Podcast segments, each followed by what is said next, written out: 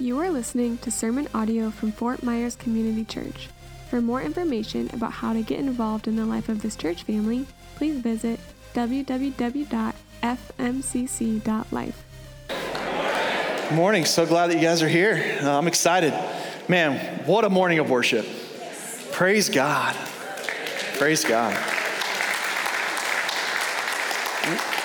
I don't know, we have an amazing team of volunteers that serve and usher and are in the AVL booth. And um, right before, as you guys were coming in, we were running out of seats like less than five minutes after 10 o'clock. And so we, it was like one thing after another where we had to, we were like, okay, let's dismiss the kids here. And then it was like, let's dismiss the kids a little earlier. Um, praise God. This is what God is doing. He's creating a people within His community for His name and His glory, not the name of FMCC the name of God Almighty. And it's our desire that we would be a people that are all in. That's what we're talking about this morning.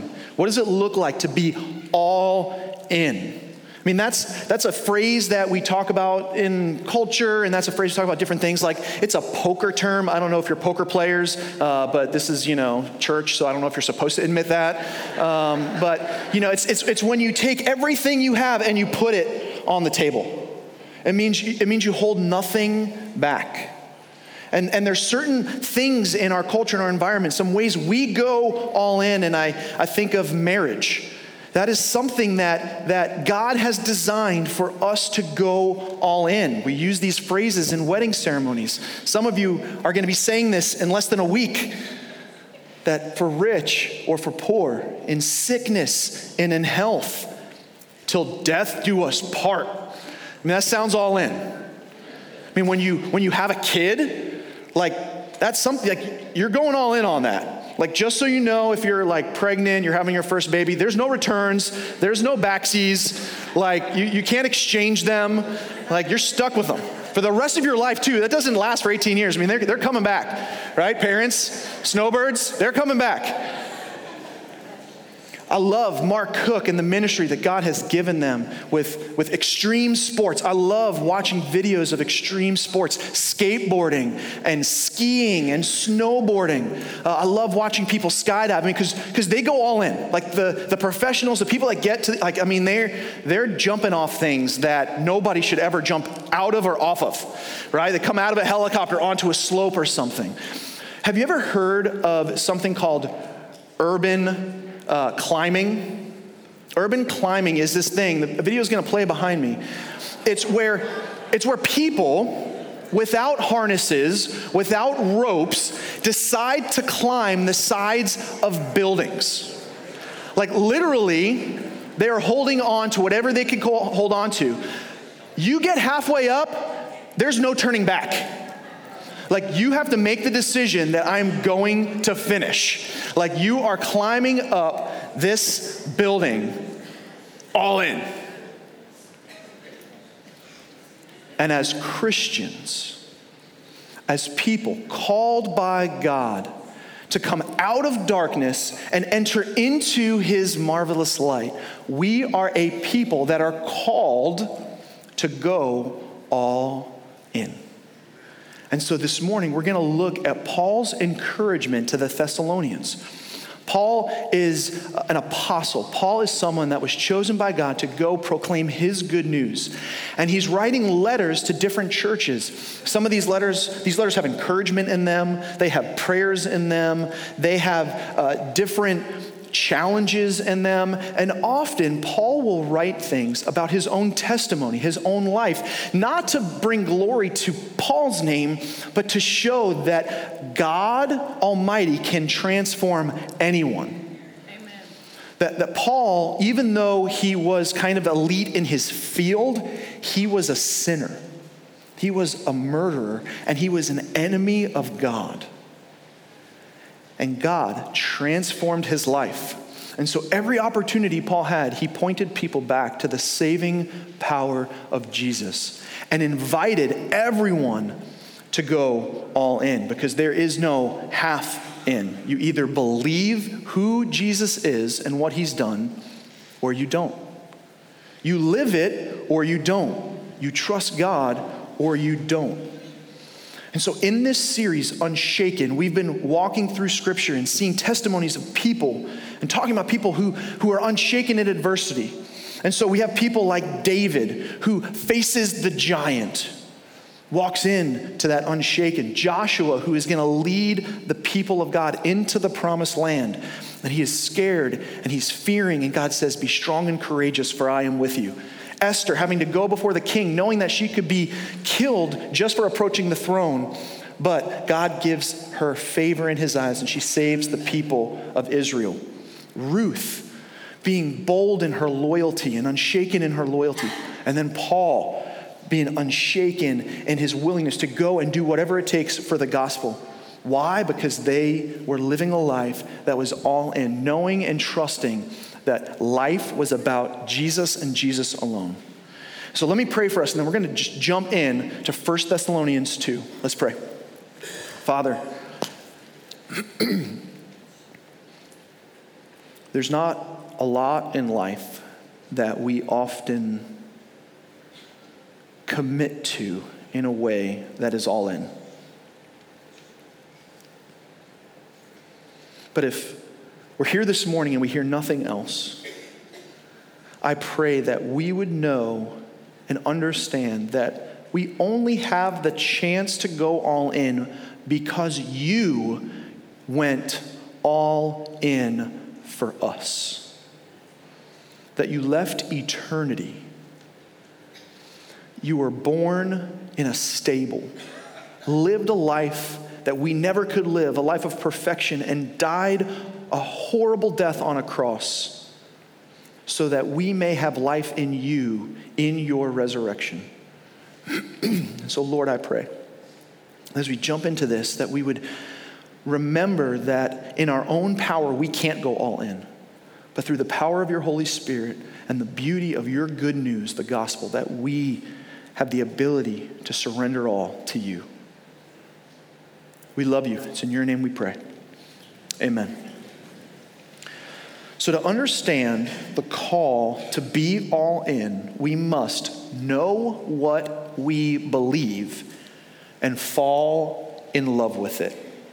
Let's start in verse 1, 1 Thessalonians chapter 2, verse 1. For you yourselves know, brothers, that in our coming to you, uh, that our coming to you was not in vain, but though we had already suffered and had been shamefully treated at Philippi, as you know, we had boldness in our gospel to declare to you the gospel of God in the midst of much conflict. For our appeal does not spring from error or impurity or any attempt to deceive, but as we have been approved by God to be entrusted with the gospel. So we speak not to please man, but to please God who tests our hearts.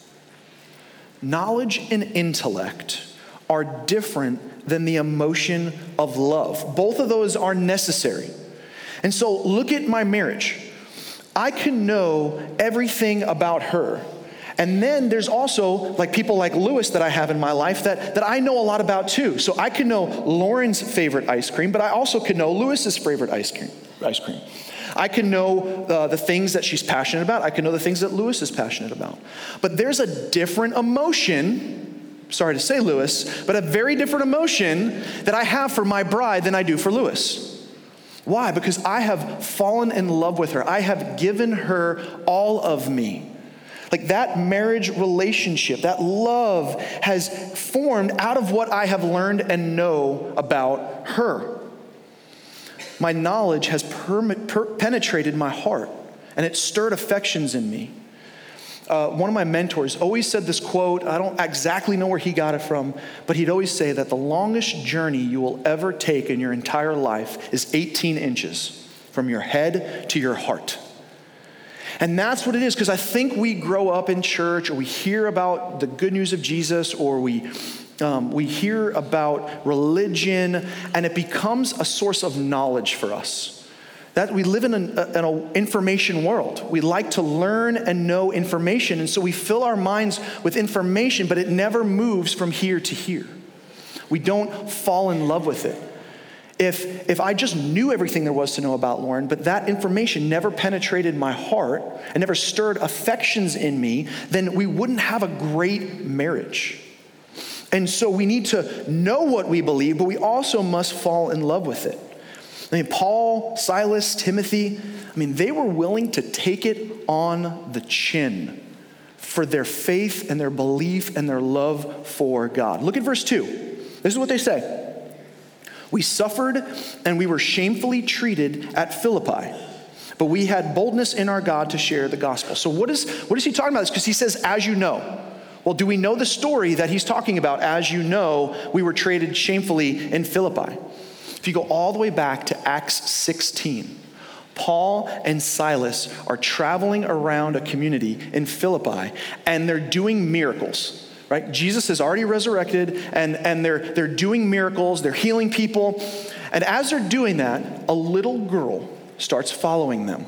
This little girl is possessed by a demon and she can tell the future with this demon that she has been possessed by. There were people that were making money off of this little girl because of the, the, the possession that she has. So she starts following around Paul and Silas everywhere they were going, like my five year old does during the day. You know, when you're at home and like they're right by you, and everywhere you turn, they're just there, um, attached to your hip moms. Can you relate to that? Right? Hanging on you. Like that's how she was. And this is what she's saying. She's going, These men are servants of the Most High God who will proclaim to you the way of salvation. Doesn't sound terrible, but she's doing that over and over and over again. So, out of annoyance, parents, out of annoyance, he removes the demon from her. He goes, Demon, be gone. And she's healed. And that stirs up all sorts of things in that community because they were making money off of her. And so they get mad. They strip Paul and Silas, they beat them, and they imprison them unjustly because of what they did. So they were treated shamefully for what they were doing for the Lord. I mean, that's pretty crazy.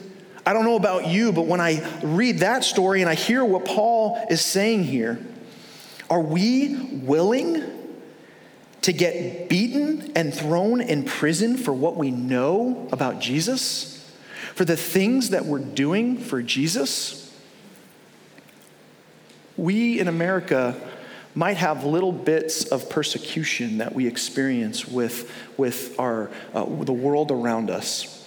But we don't experience this kind of persecution, the persecution that a lot of the church, our brothers and sisters around the world, are experiencing in other countries that they are risking their lives just to show up at a place, mostly houses and back alleys, to get a glimpse of the Word of God, knowing full well that if they are found, they will be beaten and put in prison. Are we willing to go through that? I mean, look at COVID. Like, COVID effectively removed a large fraction of the church family across America because people were afraid of sickness more than they wanted to pursue God. Now, that's not the only reason, I'm, that's not a political statement. I'm just saying that for some, they would rather have stayed home than, than hear the Word of God and see the Word of God and read the Word of God. Because even in staying home, they weren't tuning in online on church online and they weren't picking up their Bibles and they weren't praying. They just left their faith completely are we as a church, as a people, willing to sacrifice it all? And this is why I constantly challenge us to dive deep in the Word of God in prayer because you better know what you believe. Because if you don't know what you believe and it has not penetrated your heart, then the slightest little bit of persecution that comes, you will walk away not wanting anything to do with God and His purposes and His will for your life. This is more than information. What you know about God must transform your heart and your life. So, if we know what we believe and we've fallen in love with Jesus, then we have a calling on our lives. Why? Because the next thing we see is that we are entrusted with the gospel. Look again at verse 4. He says, For we know, brothers, loved by, I'm sorry, chapter 2, verse 4. But just as we have been approved by God That's our identity. God has approved us through Jesus for the work that Jesus did on the cross to be entrusted with the gospel. We speak not to please man, but to please God who tests our hearts. So, what is this phrase, the word gospel? The word gospel, the literal translation is good news. News is meant to be shared. You, believers, are entrusted to share good news about Jesus. Well, what is this good news? Well, Paul just explained that. We talked about it a few weeks ago in uh, chapter 1, verses 9 and 10. This is what he says You turned from God to serve, uh, you turned to God from idols to serve the living and true God. The gospel is, is that you were worshiping yourself, you were worshiping the world, you were worshiping your stuff, and then you turned from those things and you started worshiping the one true God, surrendering your life to the one true God. And to wait for his son from heaven, who he has raised from the dead. That's part of the gospel, the resurrection of Jesus, who has delivered us from the wrath to come. Paul says in Romans 5 8 that while we were still sinners, in our shame, in our brokenness, in our mess ups, Christ died for us. If you're sitting here today and you grew up in um, religion or faith, we talk often in church about the cross, the cross of Jesus. Agreed? We know what the cross is because we like to wear them around our necks. We like to put them on walls. Um, it's a sign of blessing. But, but often we forget that we as a church, as a people, as Christians, we don't stop at the cross. The cross was a symbol of, of murder, it was a punishment for guilty parties. Jesus wasn't the only person in that day to die a horrific death on a cross. Anybody who was a thief, anybody who committed a crime, often the Romans would put them on a cross. So, we, as our faith, we don't stop at the cross. Jesus is the only one we believe that died on a cross, that was murdered on a cross, that was buried, and then three days later rose again. So we sit here celebrating not only the fact that Jesus died, but the fact that he is now alive. Like, we don't worship a dead God. We don't worship a statue that's not living. We worship a living God who is breathing, who exists on a throne at this very moment, being worshiped day and night by angels, and we get to participate in that. So when we come here to sing, we're participating with the angels. We're participating with heaven, worshiping the risen King of Kings and the Lord of Lords. And that's not something that you can celebrate and clap about. I don't know what is. That's why we are here. Thank you. You guys just made some of the Baptists very uncomfortable, but you're allowed to talk and clap in church. This is good news. 1 Corinthians 15, 3 through 6. Christ died for our sins in accordance with the scriptures. This wasn't something that just happened out of nowhere. This was prophesied about hundreds of years earlier. He was buried and he was raised on the third day in accordance with the scriptures. He then appeared to Cephas and then to the 12. And that's what a lot of our Bible comes from. But look at this in verse 6. Then he appeared to more than 500 brothers at one time, most of whom are still alive, though some have fallen asleep. Listen to me. This isn't a hoax.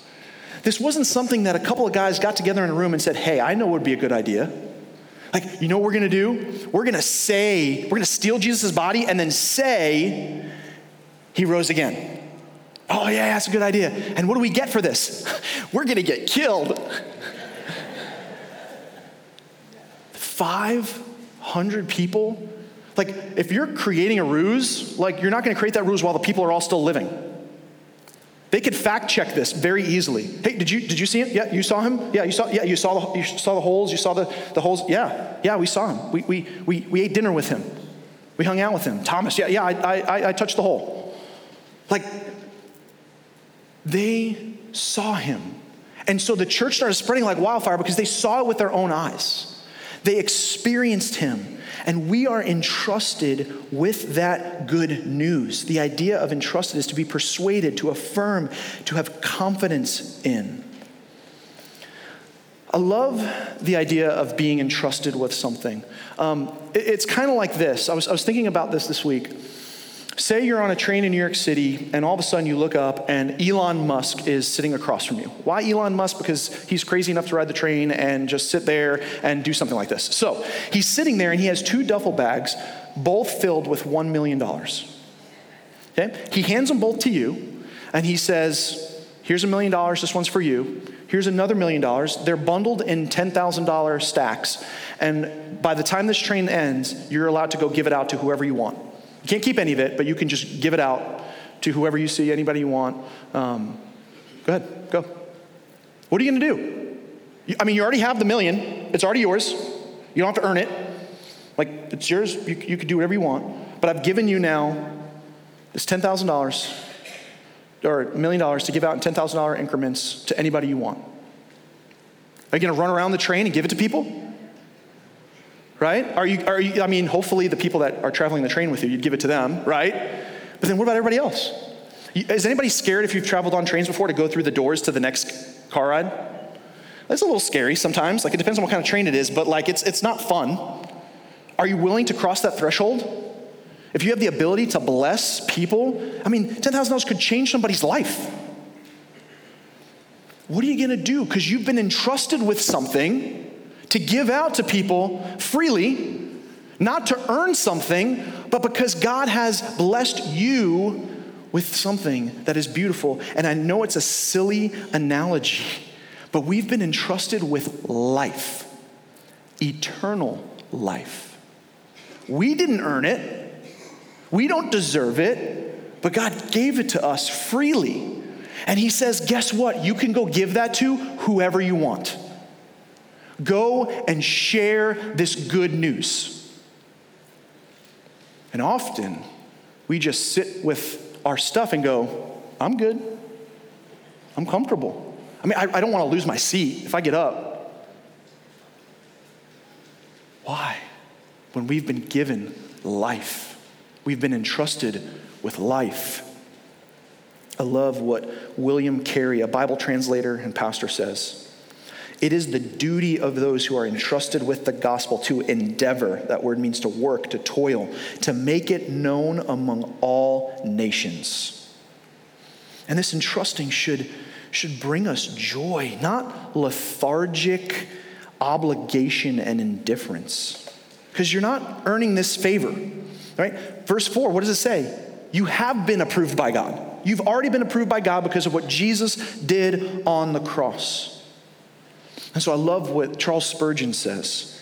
There's no reason exists why the preaching of the gospel should be a miserable operation either to the speaker or to the hearer.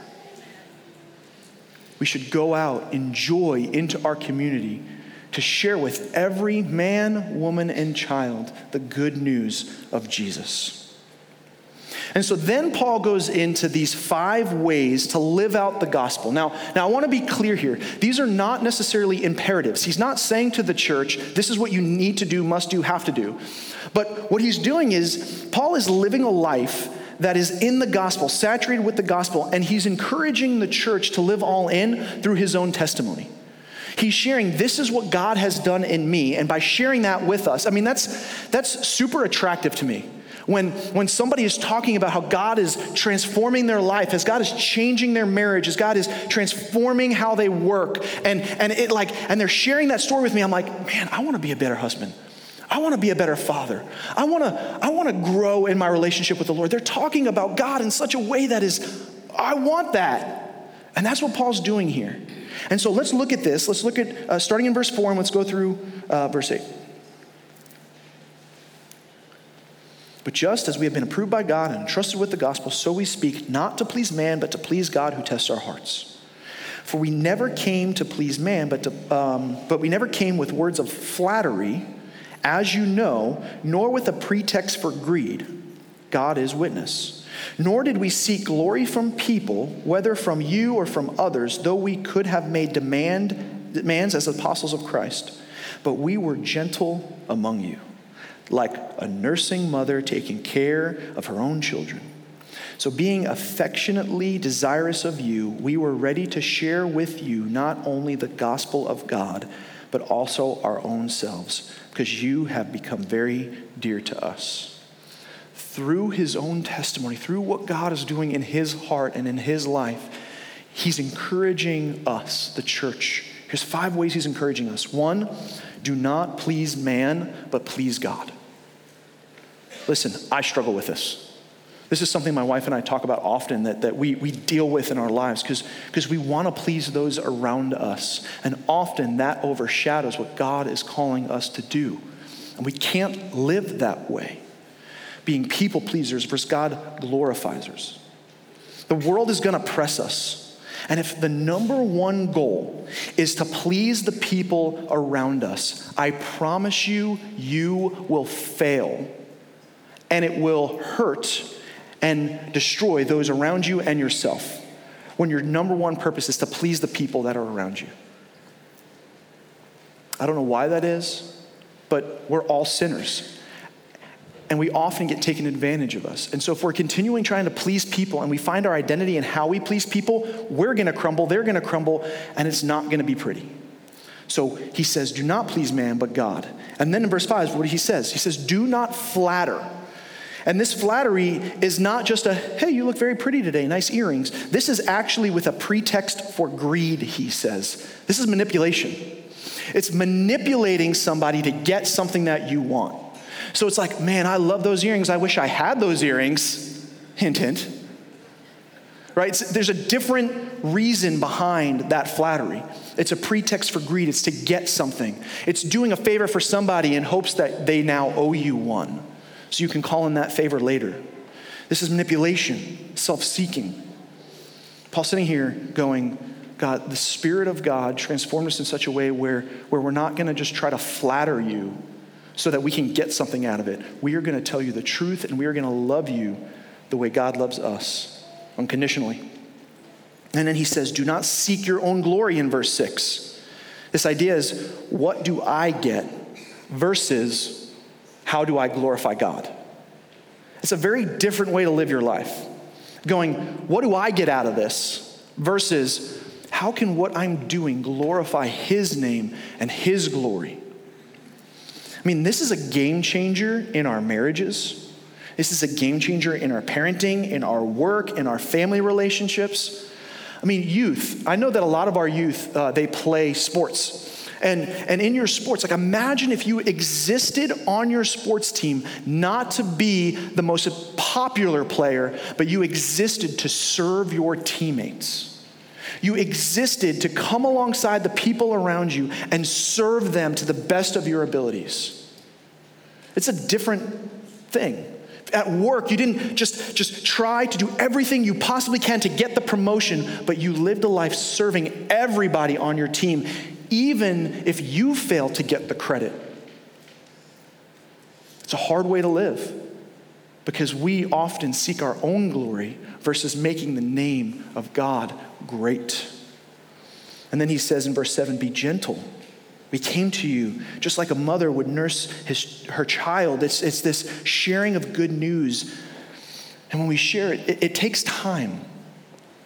Often I think we, we try to um, just go and, and, and if, we if we feel like the Spirit convicting us to share the gospel with somebody, we, we try to just get in and get out. It's just it's like quick, like, let's go share it and get out of there and hopefully, you know, don't even see what their response is. But, but it actually takes building a relationship. Building a relationship with someone and being gentle in our approach. We can't come to them and, and just slam it down and hit them over the head with the Bible and tell them, you're wrong, you're wrong, you're wrong. No, it takes this relational bridge and he goes into saying more of that in verse 8, where he says, Not only are we sharing Jesus, but we're sharing ourselves. It's more than just information, it's transformation. It's this personal impact that is overflowing out of our lives through the relationship that we have built with those around us. I love the, the phrase, the, the quote that Louis Giglio has said very often. And he talks about building relational bridges strong enough to bear the weight of truth. Would we be a people that would build these bridges with people, relationships that are strong enough to bear the weight of truth? What is the truth? That God loves them and wants a relationship with them. And if they don't surrender, that eternity is in the balance, right? Because it's not all just cupcakes and rainbows. There is going to be a day where some who have not surrendered to Jesus will spend eternity apart from him, and some will enter into his marvelous light. And where that hinges is faith and trust in the person of Jesus. He is the way, the truth, and the life. And so, he says to, to please man, uh, don't please man, but please God. Do not flatter, do not seek your own glory. Be gentle, share Jesus and ourselves. I'm going to invite Christian to come back on up. One of my hopes is that today something would stir inside of you through the power of the Holy Spirit that you would want to know and learn more about Jesus.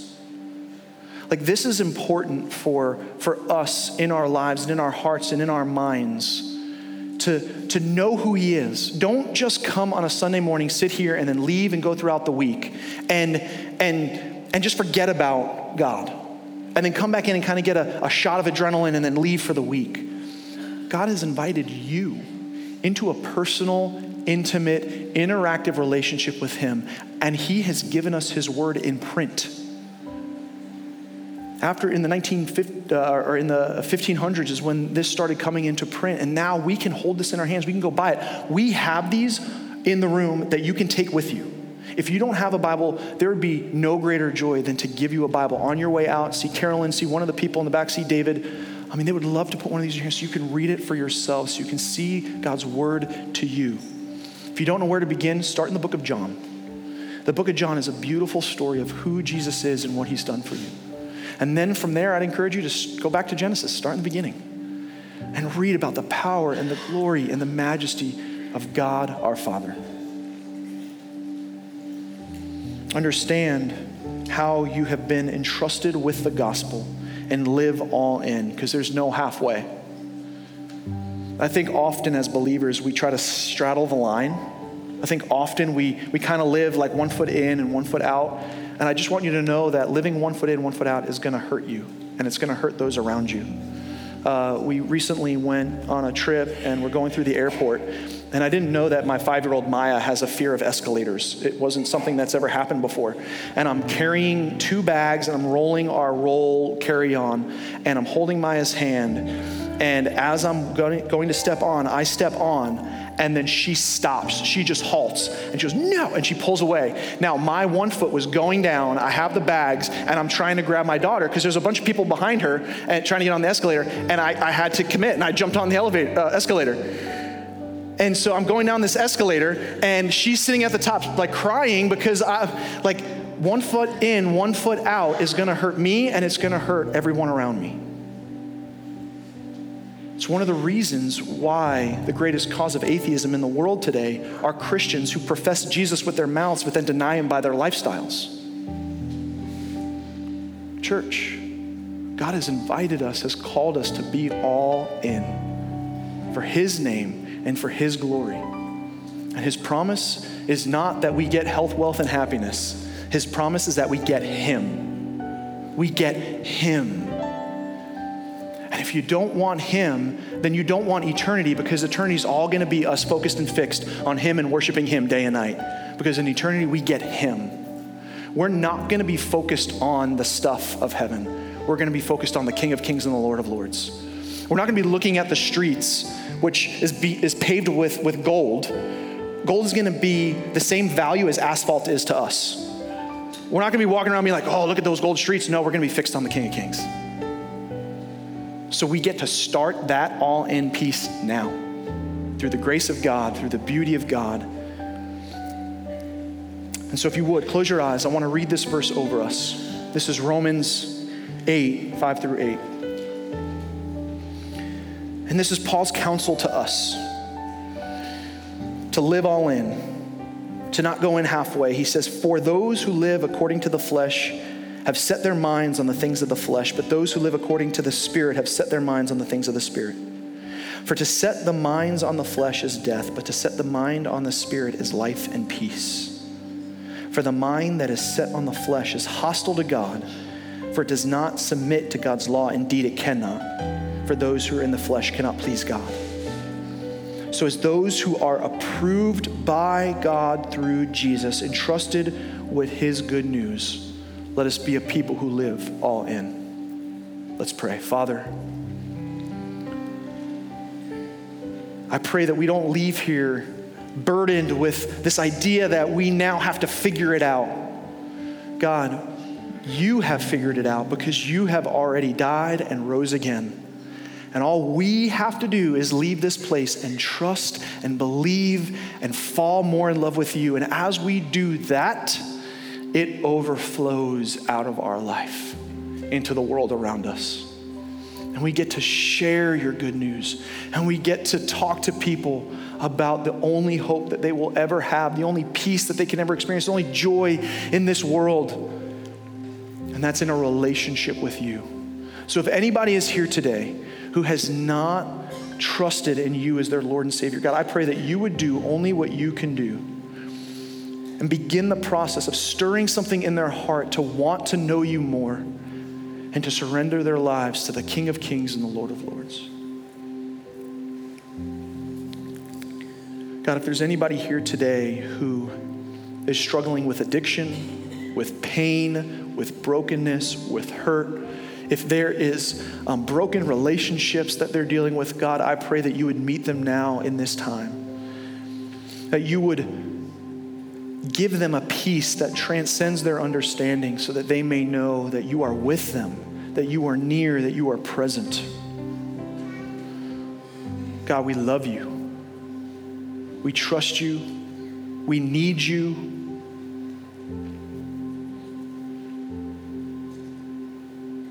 We lift this up in your name.